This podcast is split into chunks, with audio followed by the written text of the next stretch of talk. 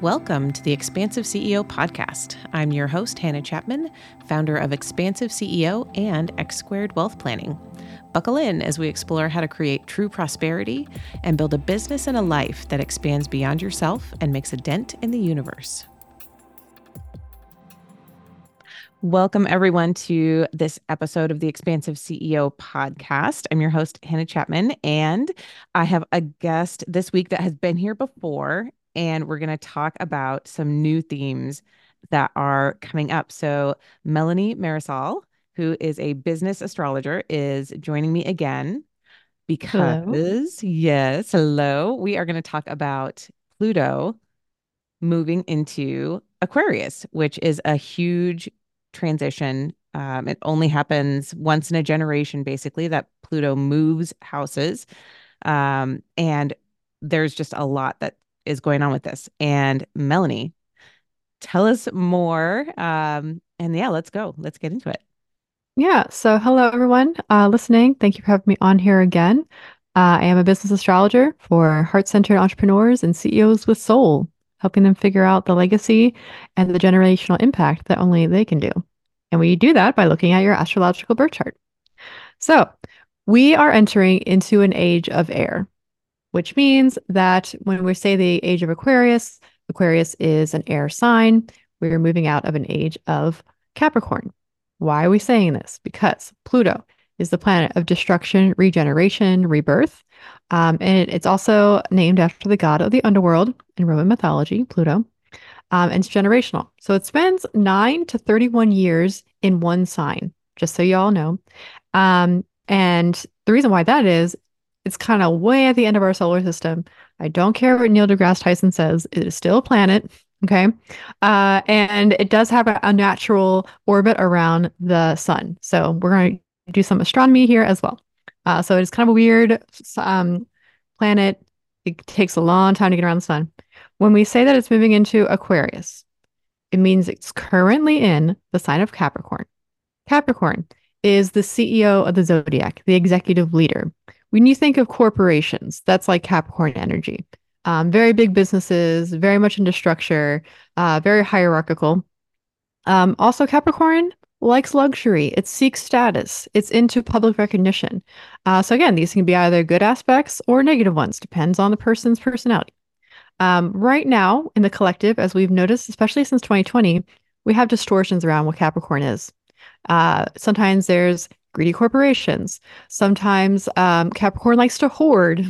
Um, we're seeing how that's not really sustainable. We have very intense wealth inequality right now. Not good, right? Um, at the same token, Aquarius is the black sheep, usually. That's the archetype of the black sheep. Uh, the futuristic visionary, the humanitarian. So Aquarius is very much focused on liberation for all, whereas Capricorn is more traditional, wants to keep the structure, regardless if it's sustainable or not. Again, I think both signs come from a good place. It can also be distorted. So when we have Pluto moving into Aquarius, we're having a new age. So not only is uh, Pluto in Capricorn earthy, uh, Pluto in Aquarius is airy. So very much focused on new ways of thought, since air is associated with the mind, new ways of thinking, new ways of doing things. So, Hannah, if it's all right with you, I'm just going to go over some major themes we will experience over the next 20 years. Yes, yeah, because let's let's talk about that briefly. So you mentioned that it um Pluto will be in one sign for anywhere from 9 to 31 years. Mm-hmm. This particular shift will go from we'll have some some bumpiness in this year and we'll talk about that and it will go all the way through March of 2043. Right? So we've got just about 20 years um literally in this in this one house, um, Pluto and Aquarius. So, right, keep going. Yeah. So, um, with Pluto and Aquarius, we're going to be seeing themes of decentralization versus centralization. This is especially regarding currency, money, uh, power, and data. Data is a big thing. We have big data going on these days, um, surveillance capitalism, if you will. Um, and there's going to be challenges, maybe shifts in power uh, between the United States and the global South. Again, doesn't have to be negative. Just maybe it means that there's equality for all. Aquarius is focused on liberation for all, wealth redistribution, fairness, right?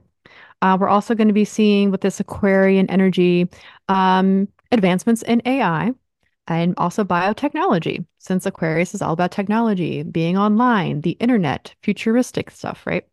Um, but wrapped up in that, we have liberation for all, an increase in humanitarian thought. And even right now, as we're seeing uh, with the schism struggle going on uh, in Israel, in Gaza, right? We're going to be seeing more increases in disruption or revolts um, that may break out um, over the next few years, and especially the next 20 years. Um, so, again, it's going to be painful. So, Pluto, this destructive, regenerative planet, is going to come in and knock out that which is unsustainable. So, if you have a certain group that might be trying to oppress another group, Pluto and Aquarius is not going to tolerate that. Whereas Pluto and Capricorn would try to um, stifle it as much as possible. Mm. so that is keep the status quo more. Yes. Right. Yeah. Now, Pluto and Capricorn could have been positive about it, but the humanity that we've been experiencing for the last 15, 20 years or so is not, wasn't really interested in doing that. So maybe Pluto and Aquarius hopefully will break that out. Um, and when I'm saying shifts in power between the US and the global south, I'm talking about BRICS. Um, so that was a term that was first coined in 2001 by the Goldman Sachs chief economist at the time, Jim O'Neill, in a research paper that um, reviewed the growth potential of Brazil, Russia, India, and China. South Africa has since been added on, and it became an informal club in 2009. Sometimes when I say this, people are thinking I'm talking about a conspiracy theory. And that's not what I'm promoting at all. It's just explaining that these countries do actually have some growth potential. Uh, and right now, they, or at least not Russia, but the other ones are kind of considered in the global south. Uh, so this is a way to kind of level the playing field, which is also very Aquarian, uh, between Eastern and Western influences. So again, doesn't have to mean violence and strife. It could just mean equality. So everyone calm down, just chill. Um, the last time uh, Pluto was in Aquarius, of course, there also was the French Revolution. So um, Aquarius likes to revolutionize things. Um, the French don't mess around, not gonna lie. I mean, they're out here protesting even today. They're very proud of it. Uh, so they did not like the status quo. Didn't like Pluto being in Capricorn prior to that. So they just beheaded all the, you know, aristocracy. Uh, again, do we have to get to the violence? We don't have to. We can all chill we have the internet these days as well, which is very Aquarian. So now we can connect with people that we normally would never uh, meet uh, in the physical world. So it's good to get all these different perspectives because Aquarius, at the end of the day, wants everyone to, I'm not going to say get along, but they want everyone to unite. Uh, and they want people to open their minds to better ways of thinking, right? Um, and then eventually, in the next few decades, um, Pluto will go into Pisces, which is all about um, unity consciousness and taking all the experiences and coming together as one. So Aquarius is kind of that bridge. How can we move from getting everyone's perspective uh, and acknowledging that everyone has something to contribute, great and small? Okay. Not everybody's going for the big thing. Um, Pluto and Capricorn we see people striving for luxury and status, but kind of they do it at any cost. Whereas Pluto and Aquarius is like, if you like luxury and status, that's cool. But we're also going to equally elevate the person that is not striving for that as well. Opening our opening our minds to different views of wealth. What is wealth? What is luxury? It is not necessarily the Capricornian thing of labels uh, or physical materialism. Uh, it's more of maybe a luxury of thought, a luxury, a luxury of um, open-mindedness, of wonderment. That is the big theme. As Aquarius also activates our hopes, dreams, and wishes in the collectives as well. So, one thing you just mentioned that I have not heard anyone else point to yet, um, and I've been like following and listening and reading about this shift for um, ever since it it had its very first like preview last year in 2023. So I've been reading and listening a lot. No one else has mentioned what comes after Aquarius, right? So that after it moves through Aquarius, it's going to be in Pisces. And that makes so much more sense when you start to look at it more holistically. Like we are moving through this is a like transition transitionary time moving into an even more um the way you put you know unity consciousness uh yes. you know we, we have to we can't go straight from where we are right now or where we have been with pluto and capricorn straight to everyone is equal and we have, you know, a bigger semblance of global equality. It's not mm-hmm. going to happen in, you know, one shift or one year. We need the time through this transitionary phase to be able to put things in place that will allow that to be possible. Right. Yes. So I wish there was a visualization, um, but there isn't. So I apologize. But basically, we're coming out of the age of Pisces, which was ushered in by Jesus Christ around 2023 years ago. Right. And he was just coming up and he was like, hey, you know, maybe there's, maybe we should be violent to each other. We don't have to kill each other. He was coming out of the um, age of Aries, uh, the age of iron and fighting and conquest. So if you were to, I guess if anybody was looking at this on YouTube, basically the scales are going from Aries to Pisces when Jesus um, was in existence, and then we are moving into Aquarius. But at the end of the day, uh, Pisces is the most mature sign. Aquarius is right behind Pisces. Capricorn is before Aquarius. Uh, yeah. So basically, um, where the more you progress through the signs throughout the year, um, Capricorn is a mature sign. Uh, Aquarius is even more mature. Pisces is like the end all be all. So um, Pisces is loving and wants to bring everyone together. Aquarius is more revolt, like, hey guys, like we got to get it together, like getting people excited, getting people stoked. Pisces calms everyone down. So, just so everyone else knows, we are recording this near the end of January 2024. Everyone's freaking out, like, oh my gosh, January 1st. Um, I'm like, I haven't even done my resolutions. What are my plans for 2024? Everybody calm down. You can have a new year if you want, um, a new calendar year on January 1st. Um, but everyone also is entitled to their own personal new year on your birthday. Uh, and then we also have um, the rest of the astrological year to go. So if we're filming this in Aquarius season right now, um, we have Pisces season to do, uh, which will go until, um, let's see, yeah, from uh, February to March. And then by March 21st, then we have Aries season, the first day of spring. So you can also consider March 21st or March 20th as the first day of the year as well. So you still have time to plan your year. Do not uh, do not feel like you have to have everything thought and done by January 1st.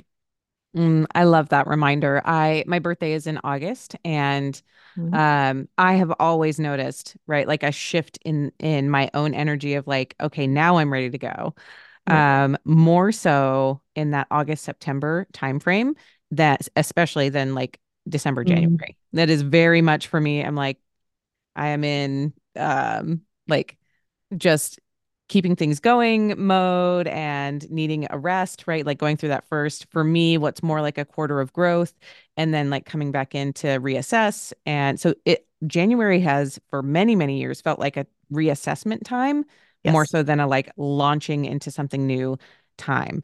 Um, so really, really fascinating there too. I also love the Aries, you know, in March. Let's let's start the, our year there. Like maybe yeah, one day we'll get there. Yeah. Well, you know, you have like the spring fever and everyone's going outside and like the bunnies are producing bunnies more. And it's like it's the age of fertility, right? The era of fertility.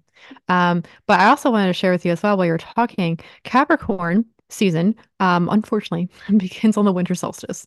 And people that are born in Capricorn season, um, they don't really get a chance to celebrate their birthdays. It's it's a rough time to be born because people are with their families celebrating the holidays. Uh, so Capricorn, we all know that you're the greatest. And I saw a meme and said God had to humble them because they knew that He knew that they were the best. So they're already like kick butt most of the year. They need time to chill. But people understand not only is Capricorn the CEO and executive leader of the zodiac, it is a feminine sign actually and it is an introverted season of the year. So usually in astrology, the feminine signs go within, the masculine signs are uh, going out, taking the action. So you need the feminine sign to go within and plan and reassess. Then this outgoing extroverted season that follows is the time to take action. So shockingly, maybe mm, if there was more women that were CEOs, maybe we'd have a different form of capitalism. It's a little more conscious, right? Interesting. Yeah. Right. So when people are freaking out, like, oh gosh, I haven't done everything by January 1st, um, not only are we starting the dead of winter in the nor- northern hemisphere, but it's a feminine sign of um, wintering and chilling out in your cave and just thinking about the past 12 months. So it's a Capricorn, actually, if you are a good CEO, you would have the time to reassess and chill. You're not always charging forward. So again, we got that Pluto and Capricorn that we've been dealing with since 2008 or so. And it's just been a little distorted. Uh, we cannot always be productive 24 7. and actually being restful is what creates more productivity later. Mm, so, so well said. Um, I wanted to go back to what you had mentioned. So, on from a, again, like a macro scale, staying a little more macro for just another minute here. What happened last time? So, what was the time frame when Pluto was in Aquarius last? That's been talked about quite a bit too, and I would love Mhm. to hear your take on that. Yeah, so last time Pluto was in Aquarius, in the collective consciousness, we'll say, uh, there was the French Revolution in 1789. So, revolts, revolution, new way of thinking.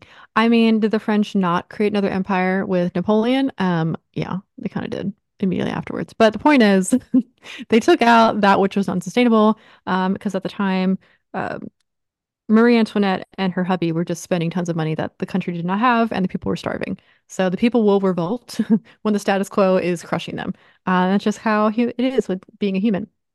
But at the same time that we had Pluto and Aquarius, there was another astrological transit that was also happening, um, and that was Jupiter conjunct Uranus in the sign of Taurus. So, Jupiter, the planet of good luck, expansion, abundance, and opportunity, was working in cahoots, I guess you could say, conjunct Uranus, the planet of disruption, unpredictability, in the sign of Taurus. Taurus is the Empress energy, uh, very much into the five earthly senses, very much into being physically present, kind of immovable since Taurus is. Is the bull and is probably associated with um, the myth of the great bull of heaven. So, you got like very expansive planet with a very disruptive planet in a sign that is really not into moving around. Taurus kind of just chills, right? Um, but at the same time that was happening, the French Revolution happened in 1789, so the last age of Aquarius, with Jupiter conjunct Uranus. There was an outbreak of World War One in 1914, in which the Archduke Franz Ferdinand was assassinated. So this old status quo, this monarch, was murdered right? Uh, so that instigated a world war uh, and then dragged the US into that. Uh, we also have Charles Darwin promoting an evolution, uh, his theory of evolution in 1858, which is also happening during this conjunction. Um, and then in 1969, there were the Apollo landings. So that was interesting, going into outer space, very Aquarius energy as well, but this is more for the Jupiter conjunct Uranus transit. Um, and even in 1983, last time Jupiter was conjunct Uranus and Taurus, uh, there was a nuclear war threat and freakout that was happening in 1983. Um, and at the same time, there was the birth of the internet. Hmm. So a uh, shakeup with Uranus and a planet that are in a sign that's really into stability happened with the internet. So in 83, people were like, what is the internet? Like only a nerd would really care about the internet back then. Uh, but the people that were very futuristic thinking, maybe those with prominent Aquarius placements at that time, were like, "Wow, look at this new world that has opened up." So it was it was a time of um, great disruption. So generally, whenever Uranus is in Taurus, which it is currently as well right now, uh, it has been for the last few years, um, Uranus is just shaking things up when it comes to money, currency, property, and the climate. Oh, when people talk about climate change. Hmm. Hmm. Hmm. Uranus, the the airy uh, planet of Uranus shakes up the earthy Taurus. So again, I think sometimes, especially since 2020, people are like, "Oh my God, the world's ending." Hmm.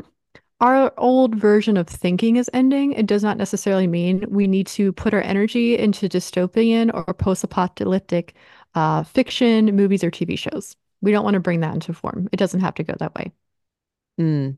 So how how long? That's an interesting one too. How long does Uranus stay in a particular sign? Because that would be another longer lasting right. um, transit, right?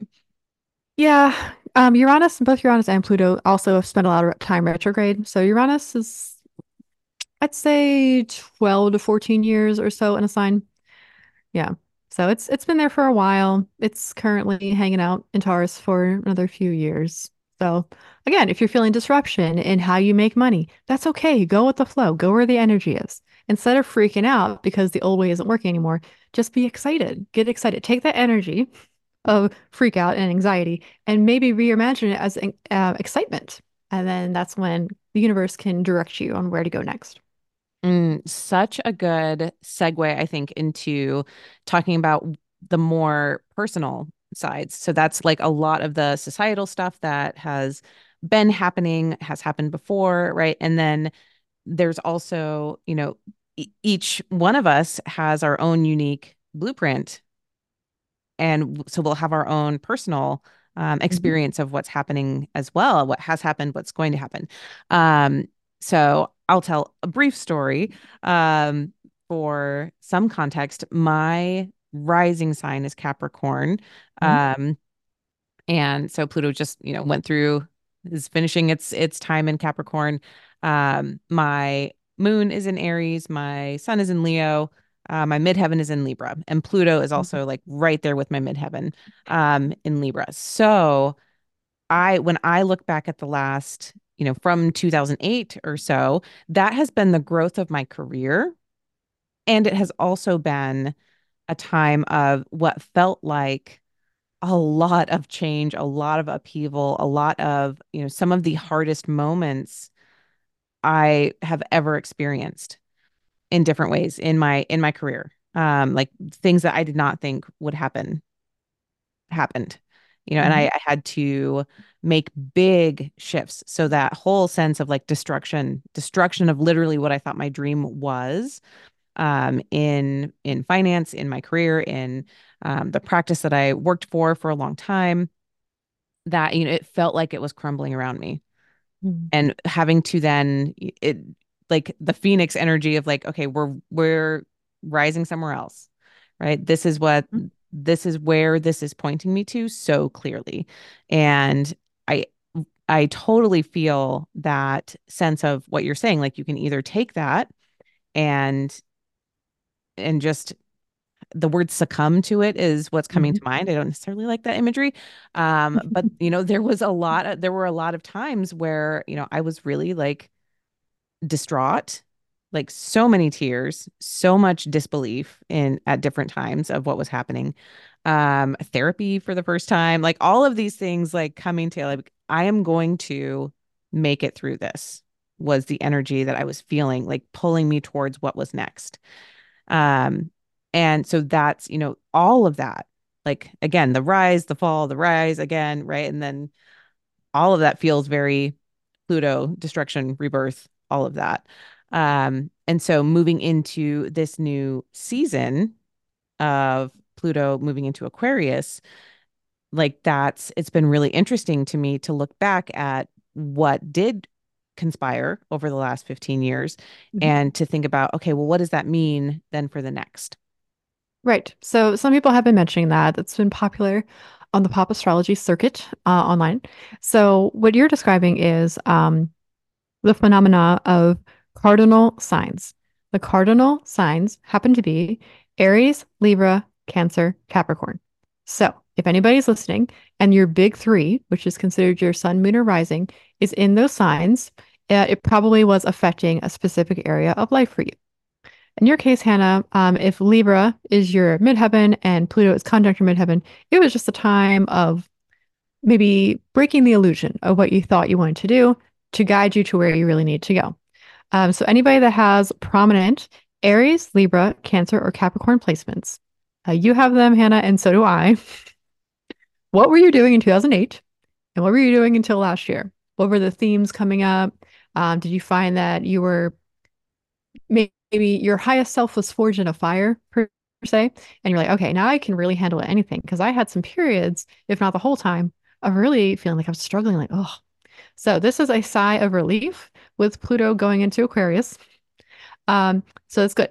It does not mean that the rest of your life is meant to struggle um, but i think this would also be challenging in the event that maybe somebody might have been born in 2008 because there are youth these days that are grown adults voting that were born in 2008 so um maybe if they if there's a kid born in 2008 it's like oh maybe they had a lot of instability in their family or something. And it's like oh they grew up with a really um stressful childhood or maybe the parents got divorced early on in the um the kid's life. Um so i would say that kind of person i'm not going to say the rest of life will be smooth sailing per se but they've already weathered the storms they're going to be okay. When it comes to understanding how pluto and aquarius will affect you personally is important to look up your birth chart and click on um, the active transits when we say transits or collective transits, it just means the astrological activity.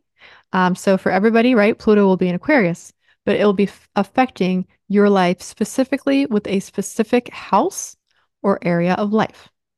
So, uh, for me personally, it will be affecting my 10th house of career. So, I might find there's uh, some sort of death and rebirth around uh, me as an astrologer. Will I grow deeper into it or will I infuse um, another field of study with my work? Right. Instead of saying, OMG, I'm freaking out about my career and my identity and my life's work, I am totally screwed. No, it's more like, oh, look, I'm going to maybe go deeper. I'm going to have a death and rebirth. Uh, for Hannah, I think it'll be affecting your first house and your second house. Um, so your identity first with the first house. Um, who are you? What labels do you assign yourself? What identities do you have? Also, the first house has to do with divine masculinity. So the divine masculinity within taking action. Also stepping into leadership. Those are all themes in that first house. And then for other people, maybe it might be affecting their second house. So the second house has to do with cash money, values, uh, what, how you view your possessions, materialism, your relationship to that, um, and also physical pleasures, being fully present, groundedness, and embodiment, and the mm. Empress energy. So for anyone who is listening and you're like, man, I'm not really sure. I don't know how to look up my birth chart. I don't know what house or area of life. I don't know. If you go to my website, melaniemarisol.com slash gift, uh, you will find that um, I have a crash course PDF. So you can um, get that for free and then you can figure out. Um, I'll show you how to look up your chart and also how to figure out uh, which house or areas of life are going to be activated. And if there is any, like, if you're like, I, I don't want to figure it out on my own, because I, I do that a lot too. Like, Mm-hmm. I love some things I love to dive into, and some things I'm like, I just want someone else to like help me along the way. Melanie is amazing. I can say that from experience. Um, Thank having you. gotten like just yeah, so much information. Um, even from our the short call, you know, like a 30 minute call together where she really like dove into some of my areas that I was like, oh, that makes so much sense. Right. Like when things click together that you understand about yourself better, it's I I that's part of what I love. Um, is anything that can help me understand myself better and my experience and then be able to extend that to other people, right? If I can understand myself better, I can also understand you better and we can have a more collaborative unity consciousness, right? And that's that's where it goes. So, anyway, yes, definitely take Melanie up on that. Um, go to her website, get that free PDF and if you feel like I actually just want her to tell me what all of this mm-hmm. means, that is also possible, right? yes, I can help out with that. Um, I myself am also, I have an offer. Um, it's basically uh, a year ahead reading. So it's called Season of the CEO, uh, 2024 year ahead as well. So if you want to plan out your year a little bit more um, astrologically informed, that is also an option you can find on my website as well. Um, but yes, I mean, it's always important to understand what planetary activity is affecting your specific house so that you're not just kind of building something in the dark. Might as well illuminate it. So one time I was doing a webinar and someone was like, forget the business plan. We need the astrology plan. And like, I don't want to, I don't want to say that you ditch your business plan either. You just want to use astrology as an extra tool to illuminate the way. That's all. Mm, yeah. Yeah. I, I feel that heavily as well. Um, just in those the different transition phases or knowing yourself better again like we just talked about um, knowing your cyclical nature right? Like when um when you feel good in business where you feel most energized uh it, it almost like dovetails perfectly or i say it does dovetail perfectly with a lot of the advice that we see from really um really amazing strategy minded coaches. Um, one that comes to mind is Dan Sullivan of Strategic Coach. He's been an entrepreneur co- coach since the 70s. And, you know, he advocates for planning out time, planning mm-hmm. your time off, planning time off through the year. But then like also like when are you going to take a full week off, you know, by quarter, by by year? Like make sure you are actually taking time to again, like we said at the beginning, recuperate, come back in, reassess, and literally just rest. Like have time for rest. And I think mm-hmm. understanding your personal astrology along with your the way that your business tends to function seasonally. Mm-hmm. Most of us do have some seasonality in our businesses. Um, and and instead of that I want to say that Capricorn energy of push through. I'm like, okay, this is maybe if July is usually a slow month, how do I make July the biggest month ever instead? Right. Well, what if you took a look at how your year normally flows and flow with it instead of trying to like force against it? Right. And that's the thing with July, it could be a good month for some people and could be really slow, but we have to have to remember July for half of it is cancer season. Cancer is all about divine femininity and going within and communing with the moon and dealing with your home and your family life. And it can be family can be challenging for people. So maybe July you're just moist and unstable on that cancer energy. it's just time to take off and, you know, go into your feelings. And then at the end of July we have Leo season begin, which is uh, more extroverted, like being the divine inner child, having fun, maybe go on vacation, right? Um, also, this is not necessarily related to Pluto and Aquarius, but word on the astrological street is this year um, there is going to be a Taurus stellium in May of this year. So it could be a really great time for travel, doing artistic stuff, um, going to see some movies. Um, there also might be some economic justice coming its way, but it could just be a great time to just uh, hang out with your friends, do beautiful things, go outside, indul- indulge in the five earthly senses. It's really going to be a good month. Uh, but I also want to touch on Pluto retrograding back into Capricorn later this year. Yes. Okay. So, as we discussed, um, Pluto is moving into Aquarius right now.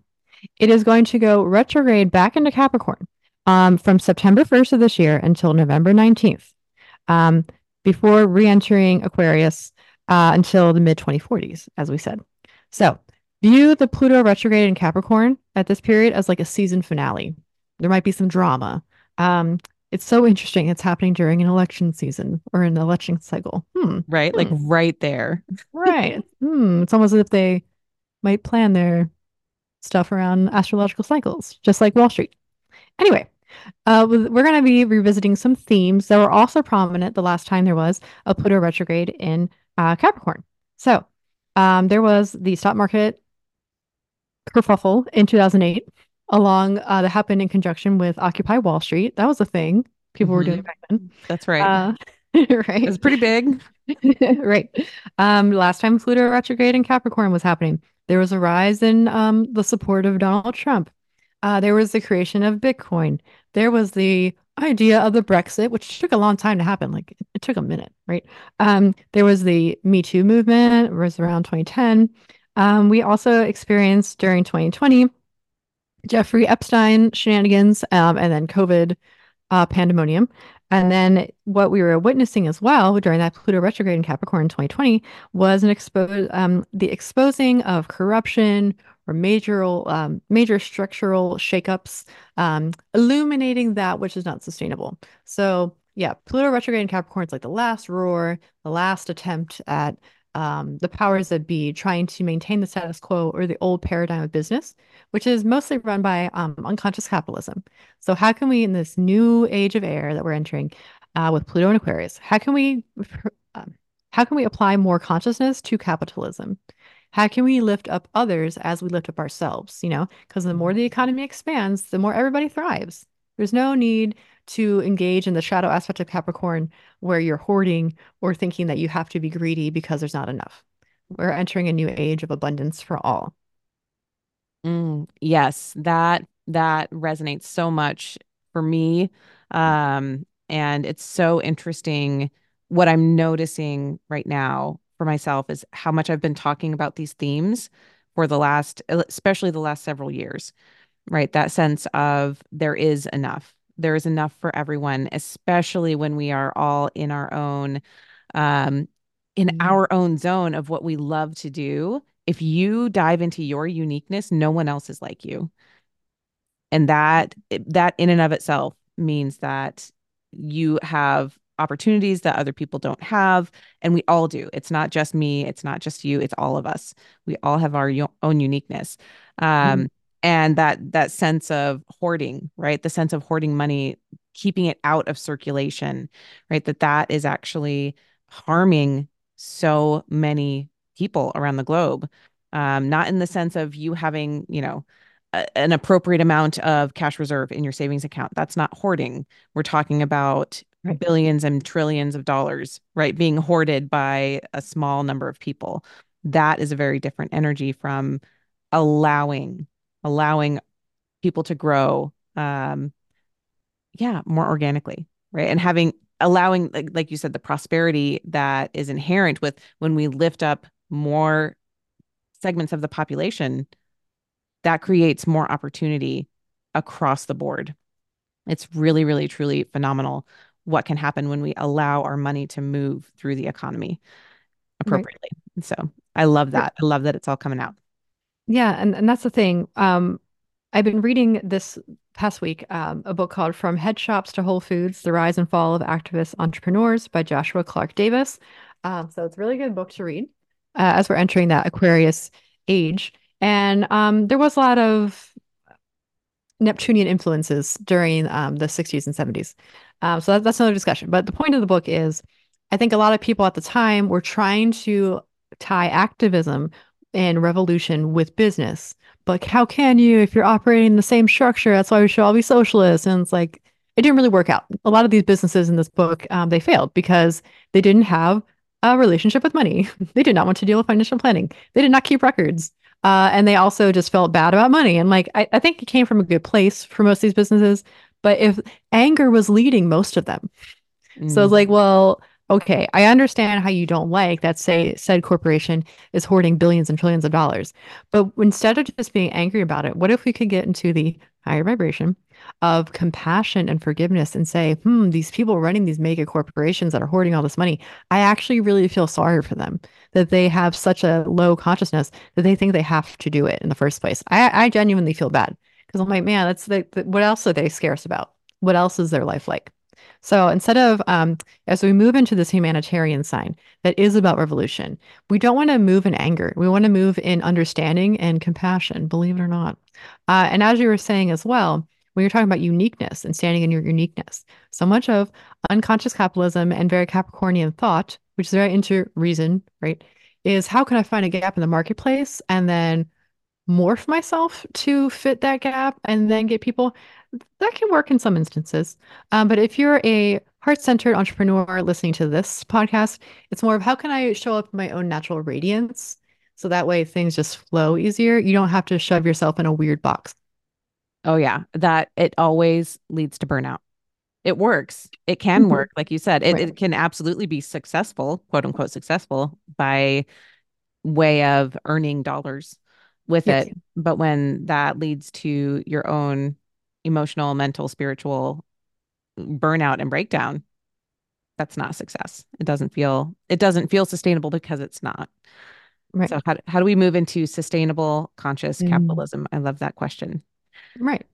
So we will end it there. We could go on forever. I'm sure there's so much um, that we could talk about. But Melanie, thank you so much for being here again. And let us know one more time how people can get a hold of you. Yes, thanks for having me on here again. It's been fun. So, uh, if anyone wants to connect with me, you can find me at melaniemarisol.com. That's M E L A N I E M A R I S O L.com. You can also find me on Instagram. Um, my handle is I am Melanie Marisol. And you can also find me on LinkedIn. I think I might be the only Melanie Marisol there. Uh, so if you're more of a LinkedIn person, you can find me there. Um, so yes, and of course, if you want to get a crash course uh, foundational guide of astrology, you can find me at melaniemarisol.com slash gift and you can sign up there. Awesome. Thank you so much. And next time something big is happening, we'll check in with you again. Thanks, Melanie. Uh, thank you. That's it for this episode. Thanks for listening and be sure to like and subscribe. And again, if anything resonated with you from this episode, I would love to hear from you email me at Hannah, H A N N A H, at expansiveceo.com and tell me about it. And if you're ready for your greatest expansion, you can find ways to work with me at expansiveceo.com and at x squared wealthplanning.com. That's X, the numeral two, wealthplanning.com. So until next time, remember that there is enough. You are enough and your birthright in this lifetime is to be expansive.